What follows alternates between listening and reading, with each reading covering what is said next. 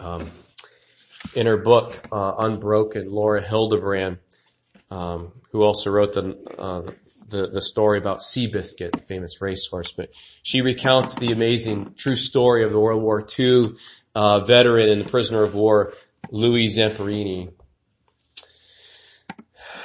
May 27th, 1943, Zamperini's brother left Oahu in search of survivors from a downed plane. And about 800 miles from the base, one of the engines cut out and the bomber plunged into the ocean. And Zamperini and another soldier would stay afloat on a tiny life raft for 47 days, which is a world record for survival at sea. Confronting sharks and salva- uh, starvation and dementia, their real battle would begin. Because Zamperini would spend the next two years as a Japanese POW in the t- notorious Sugamo prison.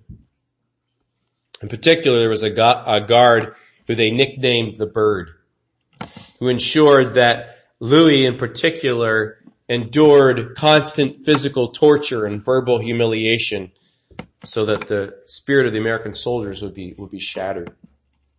1944, by then the U.S. had simply declared Louis had been dead, declared dead. He returned to America to a rush of publicity having been liberated. Unfortunately though, his life began to descend into this prison that he had made for himself now of alcoholism and bitterness. And he endured constant nightmares about his past and, and an obsessive drive to go back and murder the bird. But these walls of addiction and hatred really started to crumble when in 1949, Louis attended a Billy Graham crusade and heard the gospel and trusted Christ. And Laura Hillenbrand writes about this after receiving Christ. When Louis thought of his history, what resonated with him now was not all that he had suffered, but the divine love that he believed had intervened to save him. He was not the worthless, broken, forsaken man that the bird had striven to make him. In a single silent moment, his rage, his fear, his humiliation, and helplessness had fallen away. That morning, he believed he was a new creation. A year after trusting Christ, Zamperini returned to that prison uh, in Japan where he met with some of his former captors, except the bird.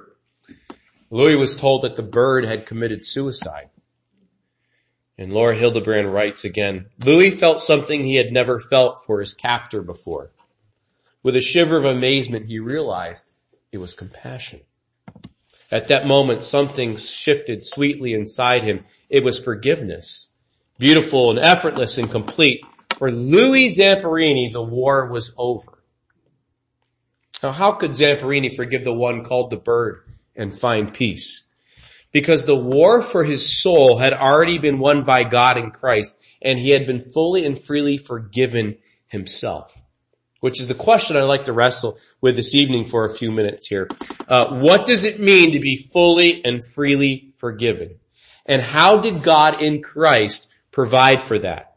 And these verses we read gives part of the answer of that question for us by clearly showing that the answer is the victory Christ won at the cross.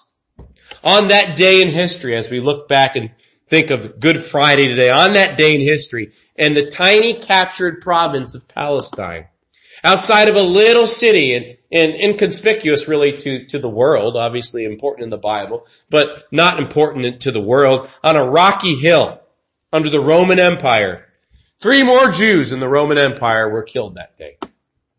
It was a regular day in Roman Empire experience, but it was a day and a moment that God powerfully explains the significance of that day that had been chosen before the foundation of the world for the rough calloused foot of the poor Jewish construction uh, uh, worker, rabbi, teacher the one who had been prophesied of old, of the line of David the king, born of the Jewish virgin Miriam, to grind the head of the deceiver into the rocky soil of that hill. There is no death ever like the death of this man.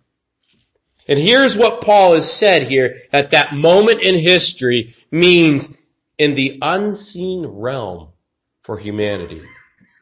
If you have by faith and repentance have turned to Christ, you have been fully and freely forgiven.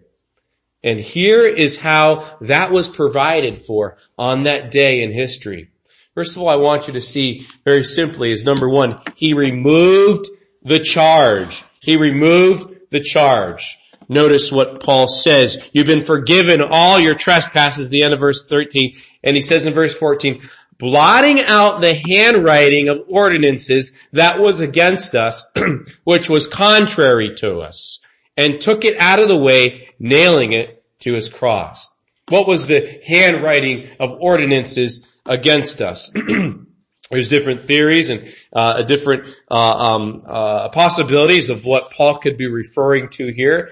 Um, in the Roman uh, prisons, as you would walk past the cell, above that cell would be uh, the crime uh, for which that one in the cell would be accused of, written in parchment above above the top or, or in chalk or however they would write it there. Uh, why that person was in prison awaiting their trial. Here's the crimes against the state or here's the crimes against their fellow Roman citizens. Um, perhaps Paul was referring to what John writes in John chapter 19 verses 19 and 20 when Pilate nails across the top of the cross uh, the charge against Jesus and he says this in John, and John records this in John 19, 19 and 20. And Pilate wrote a title and put it on the cross, and the writing was, Jesus of Nazareth, the King of the Jews. The title, this title then read many of the Jews, for the place where Jesus was crucified was near to the city, and it was written in Hebrew and Greek and Latin. This was Pilate's way of showing this is the crime that he's accused of. Caesar is the true king, and this one says that he is the king of the Jews, and that is incompatible with the Roman Empire, and to the Jews' mind, of course, it was incompatible to their mind because it was blasphemy to say that he was the king of the Jews, because only God, uh, the, the, the Son of God could be that one, and there was no way this Jewish peasant from Nazareth could be the Son of God. That was what was against him. That was the reason he was being executed that day on the cross. To remove the charge against us, this handwriting of ordinances that was against us. Well, you say, well, what does it have to do with Christ? Well, here's the problem. Each of us has handwriting of ordinances against us. I'd like you to turn to Ephesians chapter 2 and verse 15 and see how Paul puts this in another place. He says in Ephesians 2.15, having abolished in his flesh the enmity, even the law of commandments contained in ordinances, for to make in himself of two one new man, so making peace. In other words, there was the law of God, the law of the commandments, that was against us, even as Gentiles. You see, we know God's law, His moral law, deep in our hearts. Our consciences testify to that. And he removed that uh, charge against us because we have fallen short of his glory. We could just think of it very simply. Let's just, let's just work through the Ten Commandments a little bit, right? Basic moral code here. He starts off with, you shall have no other gods before me. How have we done with that? Well, all of us have exalted things in God's place, haven't we? We, we, we have, we have ex- exalted and worshiped things, made things priority, uh, to us, made things more important to us than glorifying God. There's strike one, right? Should have no other gods before me. Then he says, you shall not make for yourself a carved image, a, a, graven image, any likeness of anything that's in heaven above or the earth beneath or the water under the earth. In other words, the problem is one of the things we do when we worship other gods is we take the things of creation, Romans says, and we exchange that truth for a lie and we worship created things. We do that all the time, don't we? We worship possessions. We worship positions of, of, of, authority or rank. Uh, we worship fame. Uh, we worship comforts. We take the things that God has given to us, good gifts, and we turn them into ultimate things, and we begin to worship them. And the handwriting of God uh, uh, is against that. We have stored up wrath because of that. Here he has shown his kindness and we breathe the king's air and we drink the king's water and we eat the king's food and we use it for our own self-exaltation and our own selfishness instead of for God's glory. He says, you shall not take the name of the Lord your God in vain. The Lord will not hold him guiltless who takes his name in vain. And some of us just might shrink that to simply using God's name as a curse, but it's more than that. It means ascribing the value that God has for all that he is in his character and being and holding that up before us in reverence and awe. And so many times I cast the things of God aside as common and even profane. Remember the Sabbath day to keep it holy and and, and, and the rest that we're supposed to have in God. And you know where my heart likes to try to find its rest? It tries to find its rest in these created things. It tries to find its satisfaction and its peace and its, and its happiness in things that are meant to be gifts, but not meant to, again to be ultimate things. And it, and it searches for those things and it's craving, uh, uh, uh, this wholeness and, and, and, and it, and it is, as the, the prophet says, drinking out of broken cisterns instead of the living water. Honor your father and your mother. All of us have broken that one pretty quickly as toddlers even, haven't we? We have not given the, the, the authority that God has delegated to our parents. We have not given the honor to that. No matter what, how your father and mother was, how they raised you, etc. There, uh, many, we, we have responded wrongly to who they are. The ones who have parented us, parented us. I shall not murder. The people that we wish weren't in our lives. The people that we wish were gone. The people that we wish would make our, would be gone in our lives would be so much better without these people, right? The hatred in our hearts, the, the, the lack of, uh, of active Real generosity to one another. It's hatred. And God says hatred is rooted all the way back in Cain and it's murder. Thou shall not commit adultery. We have in our society, in our own lives, entertained wrong thoughts about the opposite sex or perhaps even the same sex. And God looks at the purity of marriage where sexual relationships are to be enjoyed and to be honored. And he says it is undefiled and we have perverted that and twisted that. Looking at image bearers of God as items of lust. Shall not steal. There's many things we can take. Many things we can lie about. Many things we can fudge on our taxes, right? many reputations we can mar and steal from other people. You didn't come here, I know this evening probably to be reminded about how nasty we are, but the Bible says we're pretty messed up. We're pretty broken.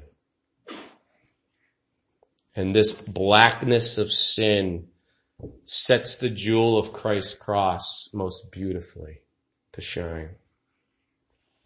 Bear false witness against your neighbor. Gossip, slander. Many times in the character qualifications of God's leaders in the church, slander is one thing that is listed up at the very, the top few things, isn't it? For men and women, God hates a lying tongue. He hates hands that are swift to shed innocent blood and he hates divisions that have been caused through jealousies and envies, deceitfulness. We bear false witness. We want ourselves exalted above another person.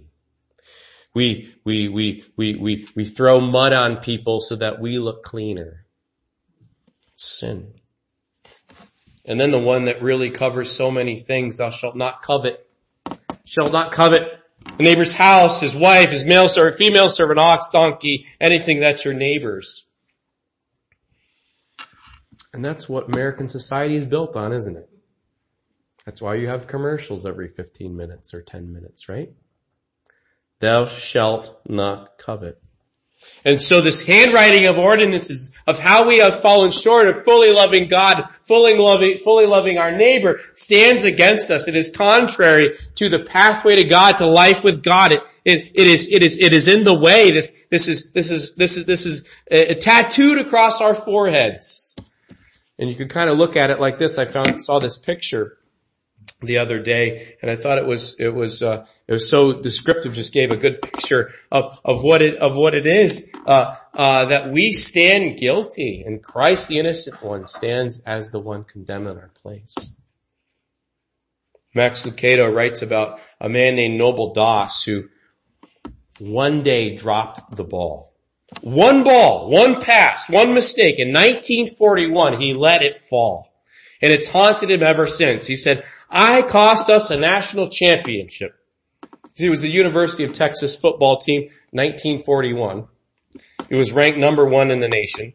They were hoping for an undefeated season and a berth in the Rose Bowl, and they played their conference rival, Baylor University. They had a 7-0 lead in the third quarter, and the Longhorn quarterback, Noble Doss, or uh, Longhorn quarterback, launched a deep pass to Doss, Noble Doss, who was wide open. He said the only thing I had between me and the end zone was 20 yards of grass. The throw was on target. It was perfect. Longhorn fans rose to their feet. It was, it was a guaranteed touchdown. Doss had very short hands. He was known for catching balls, not for dropping balls. He spotted the ball. He reached out and somehow it slipped through his hands. Baylor rallied. They tied the score with seconds to play. Texas lost their top ranking and they lost their chance at the Rose Bowl. It was in 1941.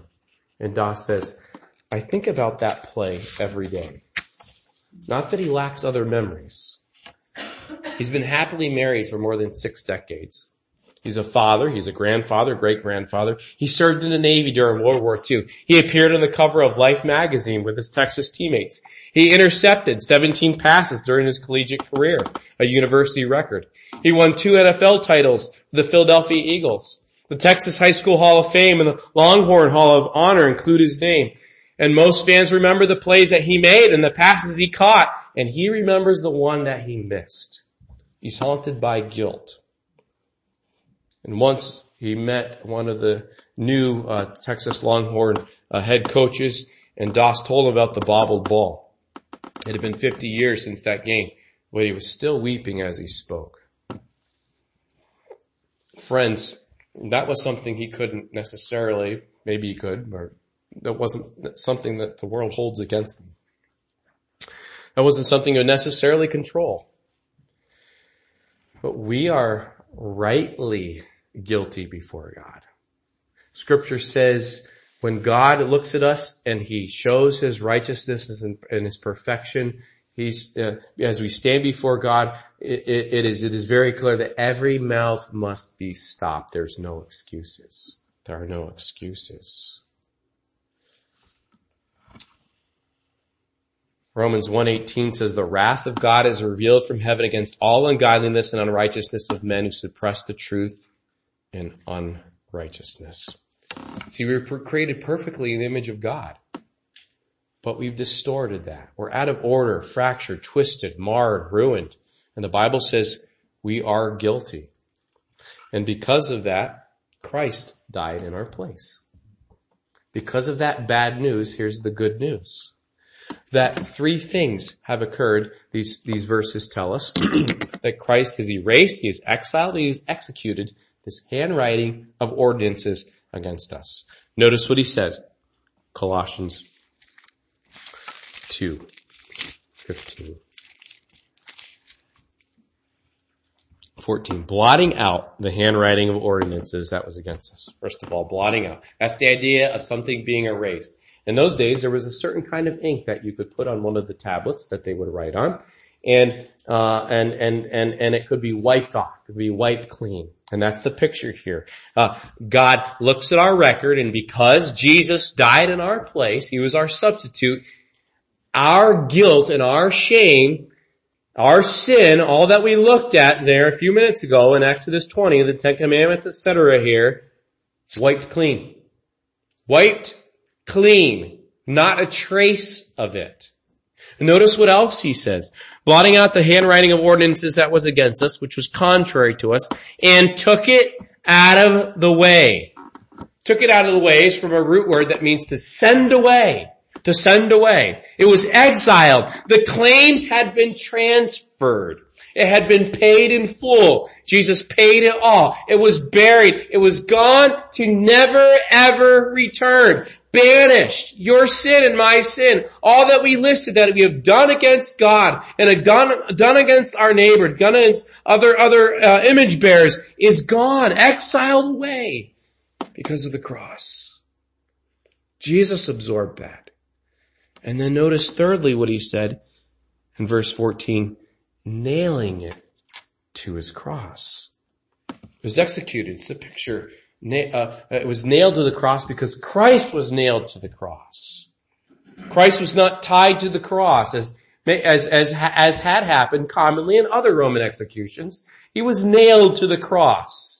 And those physical nails there, Paul uses as a spiritual analogy to tell you that uh, your sin was nailed to the cross. The charge against you was nailed to the cross so that you could receive full and free forgiveness. It was impaled. It was to not be removed. It was fastened to where it would stay. And when Jesus died, your sin died too.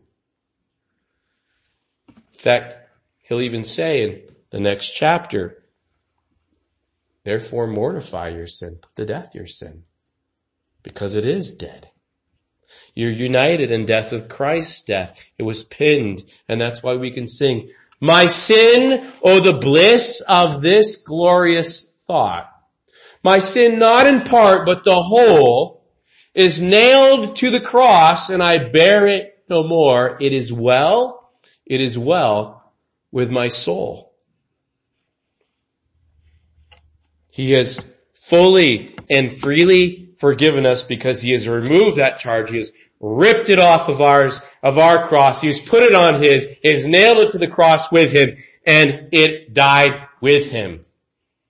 Your sin died with him. You are fully and freely forgiven. And you'll notice in verse 16 that he has fully and freely forgiven us because he has triumphed over all. Look what he says in verse, uh, in verse 15. And having spoiled principalities and powers, he made a show of them openly, triumphing over them in it.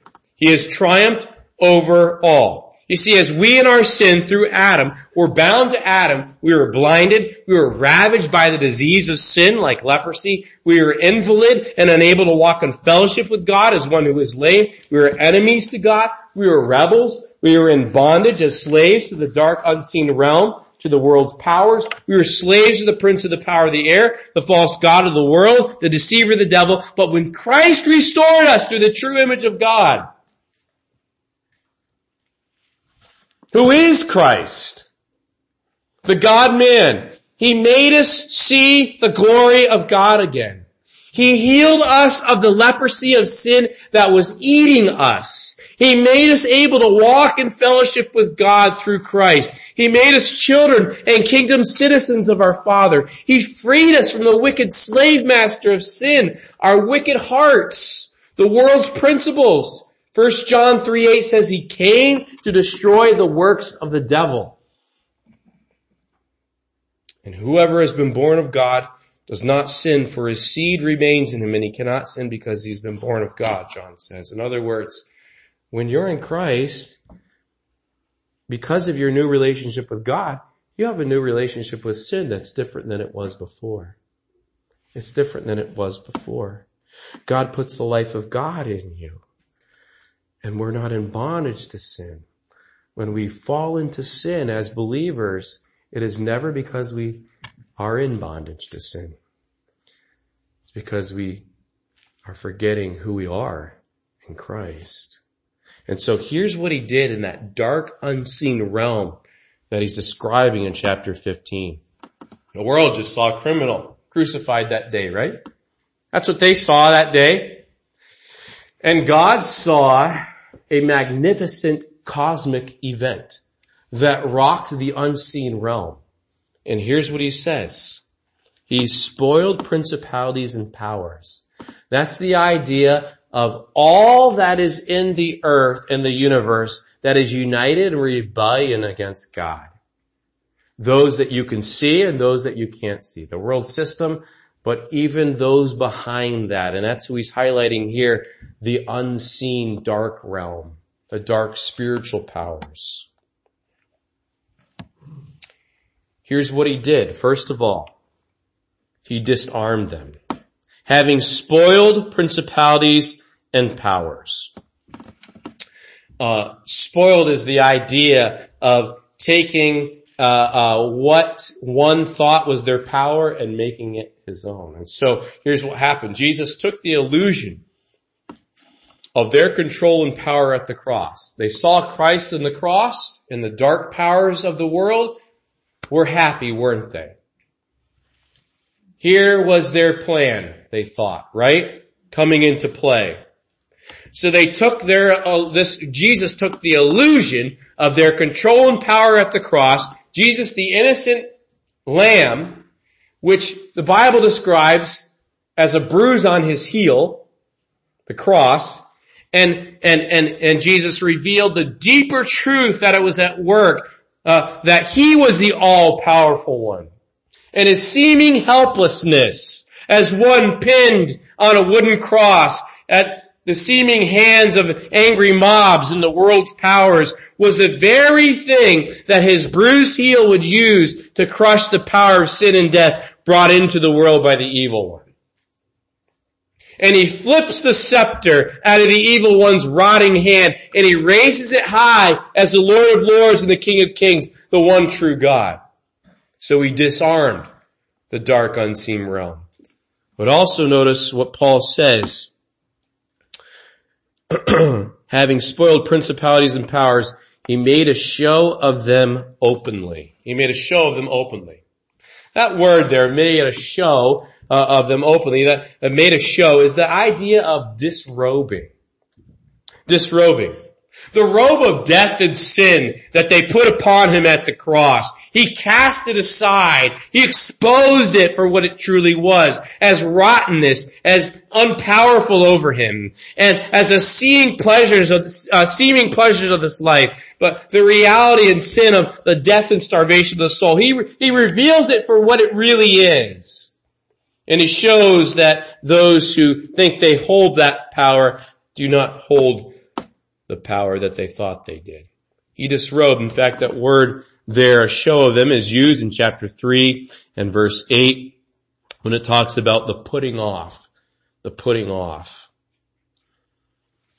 And then he says, triumphing over them in it. He displays to the world in public disgrace the enemies of God.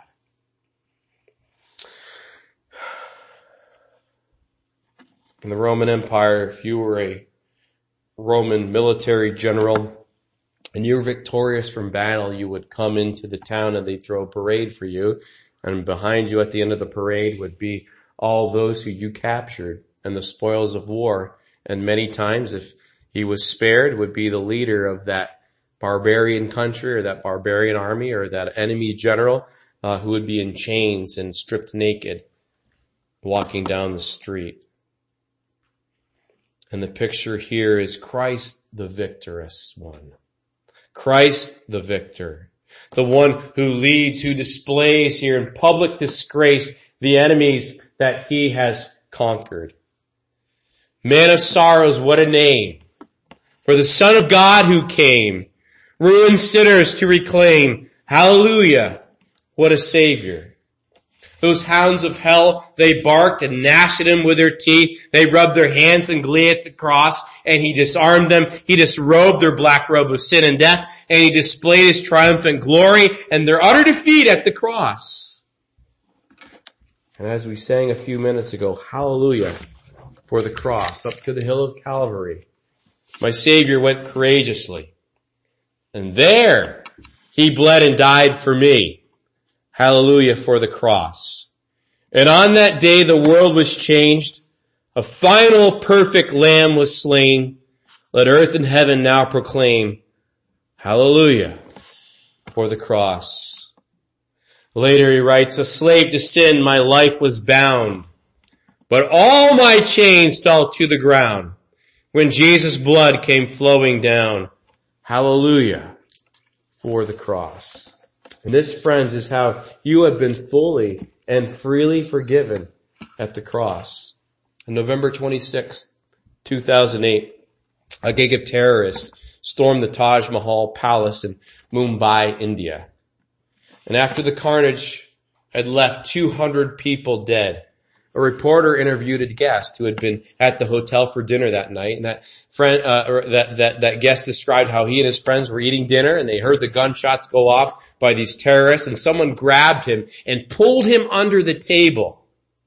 And these terrorists and assassins came walking through the restaurant with their automatic weapons, shooting at will until everyone they thought had been killed. And miraculously, this man was the one man who survived. And the interviewer asked the guest how he had lived when everyone else at his table had been killed. He said, I suppose because I was covered in someone else's blood and they took me for dead.